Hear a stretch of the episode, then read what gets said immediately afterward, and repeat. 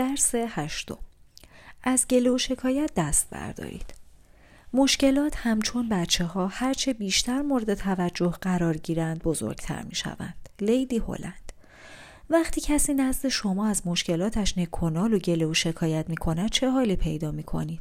حالتان گرفته می شود اینطور نیست؟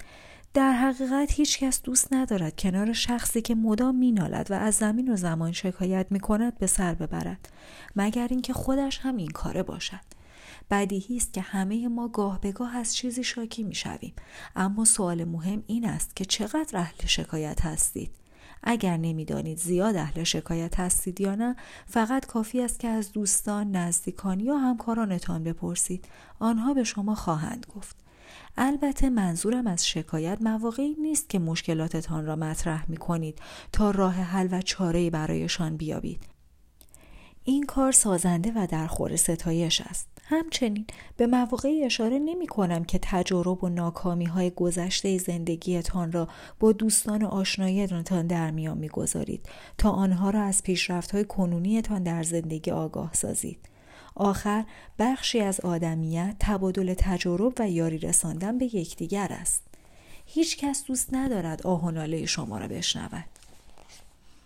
شاید با یکی دو مثال بهتر متوجه شوید که منظور از گله و شکایاتی که آثاری منفی و مخرب بر جای می‌گذارند چیست. یکی از شایع ترین شکایات شکایاتی است که از بیماری می شود مواردی مثل کمردردم دارد مرا می کشد یا سردرد امانم را بریده است. از این نوع هستند. بدتر این که بعضی ها به طور مشروع به وصف جزئیات ناخوشایند بیماری ویژه خیش می‌پردازند. مثل یک ماده سبزرنگ از ناحیه بدنم تراوش کرد. خودمانیم. وقتی یکی از همکارانتان بگوید که حالت تهوع دارد چه حالی به شما دست می‌دهد؟ بیایید واقع باشیم. اگر دلتان درد کند چه کاری از دست من برمیآید؟ من که پزشک نیستم. اگر دچار بیماری شده اید خوب به پزشک مراجعه کنید مهمتر این که چرا این را به من می‌گویید شاید به تراحم و دلسوزی احتیاج دارید اما این کار فقط باعث می شود که حال من گرفته شود و درد خودتان تشدید شود صحبت از درد و رنج فقط باعث تشدید آن در شما می شود و دیگران را از شما گریزان می کند. خودخوری اسیدی است که خوشبختی را سوراخ سوراخ می کند. ارل نایتینگل. معمولا وقتی شکایت از بیماری پیش کشیده شود شنونده نمی‌خواهد از قافل عقب بماند. دو طرف با هم کورس می‌گذارند. به عنوان مثال کافیست به دوستتان بگویید از بیماری آنفولانزا رنج می‌برید. او مجال نمی‌دهد تا حرفتان تمام شود. به میان صحبت شما میپرد و می‌گوید ای بابا مال تو که چیزی نیست. وقتی من مبتلا به آنفولانزا شده بودم چهل و دو درجه تب کردم و من را به بیمارستان بردن. داشتم میمردم. یا به کسی بگویید که کمر یا پایتان درد می‌کند و نگاهی به ثانیه شمار بیاندازید و ببینید چند ثانیه طول می‌کشد تا او از درد کمر یا پایش برایتان سخنرانی کند. آدم های نالان عاشق این بازی هستند. درد آنها همیشه بیشتر از شماست. نگذارید باران زندگیتان را به کامتان تلخ کند. نگذارید باران زندگی را به کامتان تلخ کند. یکی دیگر از شکایت های مرسوم شکایت از وضع آب و هواست. به محض اینکه باران میبارد مردم می‌گویند عجب روز افتضاح و دلگیری است چرا باید رحمت الهی را مصیبت برشمرد هرگاه کسی از باران نزد من گله کند می‌گویم درست است که همه جا خیز شده اما روز با شکوهی است اگر باران را با مصیبت پیوند دهید خودتان به طرزی منفی برنامه ریزی می کنید. به علاوه ناله و شکایت از وضع هوا هیچ چیز را عوض نمی کند. ناراحت شدن از مواردی که هیچ تسلطی رویشان ندارید و تأثیر مهمی بر زندگیتان نمی‌گذارند اصلا منطقی نیست. دست آخر بعضی ها از مسائل جزئی و پیش پا افتاده گله دارند و خودشان را چنین آزار می دهند. پیش خدمت پنج دقیقه مرا معطل کرد تا بیاید سفارش بگیرد یا پنجره دفتر جان بزرگتر از دفتر من است. در زندگی مسائل مهمتری هست که باید به آن بپردازیم پس نباید بگذاریم این قبیل مسائل جزئی ذهنمان را مشغول کند همچنین وقتی از موضوعات پیش پا افتاده گله می کنید روحیه خودتان را نشان می دهید. و اگر من کارفرما یا یکی از اعضای گروهتان باشم به این فکر میافتم که وقتی مشکلی جدی پیش میآید چگونه می‌خواهید با آن روبرو شوید او برای اینکه گله کند دلیل موجهی داشت چند سال پیش در دفتر کارم نشسته بودم و درباره مشکلات کاریم فکر می کردم. راستش کارها به آن سرعت که انتظار داشتم پیش نمی رفت و اعتراف می کنم که کمی از این بابت شاکی بودم. در همین وقت پدرو وارد دفترم شد. پدرو که در دهه 20 عمر خود به سر می برد حدود 6 سال پیش از هندوراس وارد کشور ما شده بود. اگر قرار باشد از فردی مثال بزنم که دارای نگرش مثبت است پدرو نمونه بسیار خوبی به شمار می رود. او یکی از مثبتترین افرادی است که تا به حال دیدم. همیشه لبخند بر لب دارد و سر حال است. اما آن روز وقتی از پدرو درباره تندباد میچ و آثاری که بر سرزمینش بر جای گذاشته بود سوال کردم ناگهان لبخند از لبانش محو شد. او از خرابی های بجامانده از این تندباد برایم تعریف کرد. این تندباد هزاران نفر را کشته و بیش از یک میلیون نفر را بیخانمان کرده بود.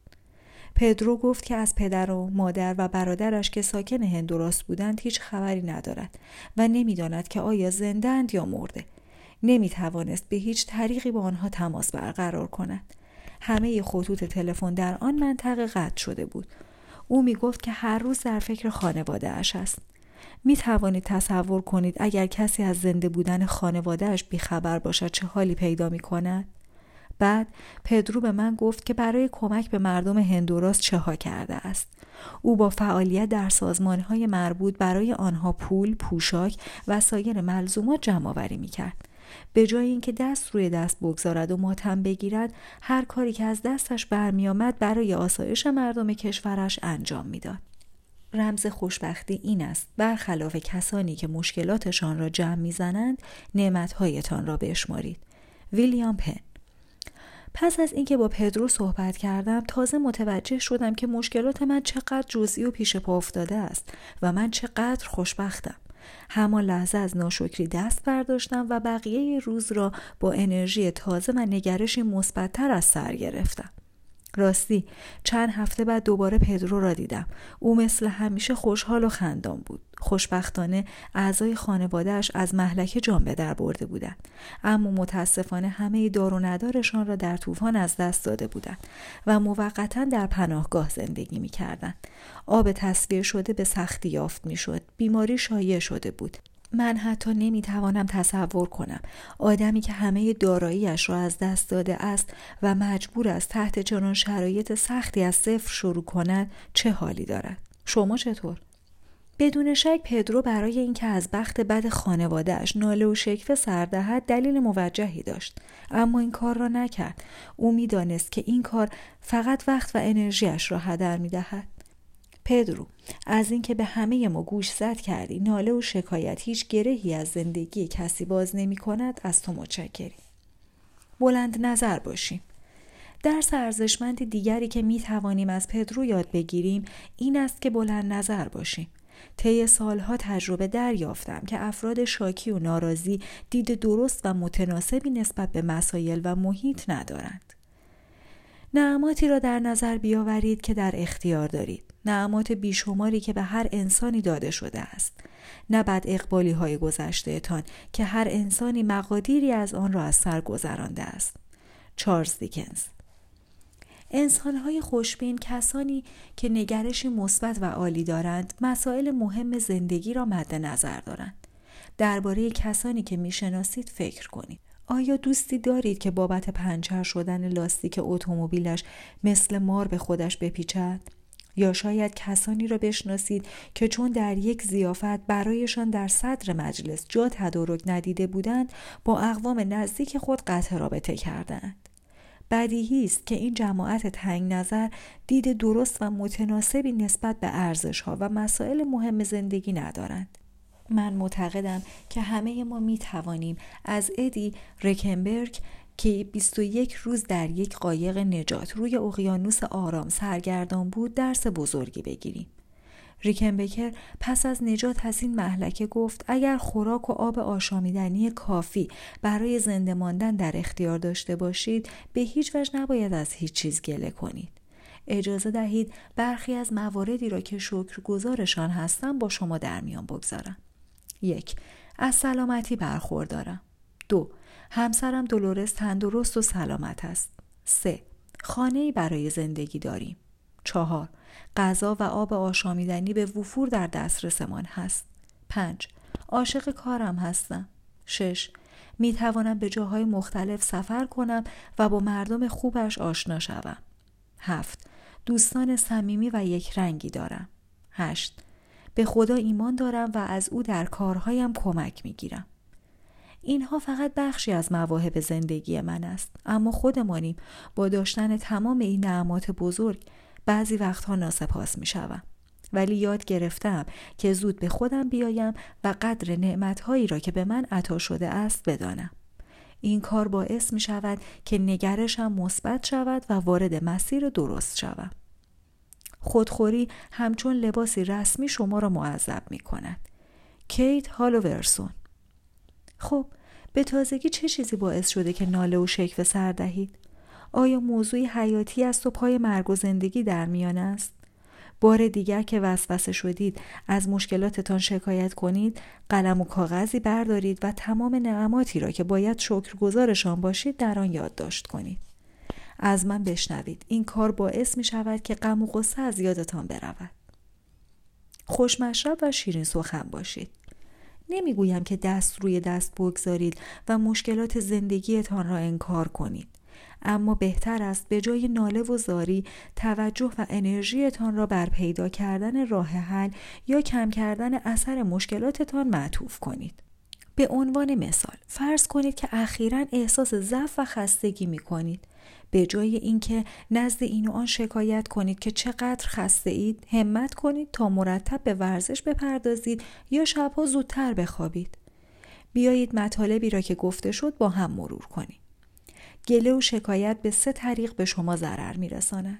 اول هیچ کس دوست ندارد خبرهای ناخوشایند بیماری و مشکلاتتان را بشنود. دوم ناله و شکایت باعث می شود که درد و رنج شما بیشتر شود. پس چرا مدام خاطرات ناخوشایند و منفی خود را در ذهنتان تکرار می کنید؟ سوم شکایت به خودی خود نه تنها دردی را دوانه می کند بلکه شما را از فعالیت های سازنده برای اصلاح مشکلتان باز می دارد. می‌گویند 90 درصد مردم حتی ککشان هم نمیگزد که شما مشکل دارید و ده درصد بقیه هم از مشکلات شما خوشحال می شود. از شوخی که بگذریم همه ما می توانیم از میزان گله و شکایت خود بکاهیم. از این به بعد بیایید با سخنان شیرین و نشاطآور به خودمان و دیگران خدمت کنیم. همه از همنشینی با آدمهایی که زیاد نمینالند و به اصطلاح خوشمشرب هستند لذت می‌برند. پس به این گروه بپیوندید تا مردمی که در کوچه و خیابان شما را می‌بینند راهشان را کج نکنند.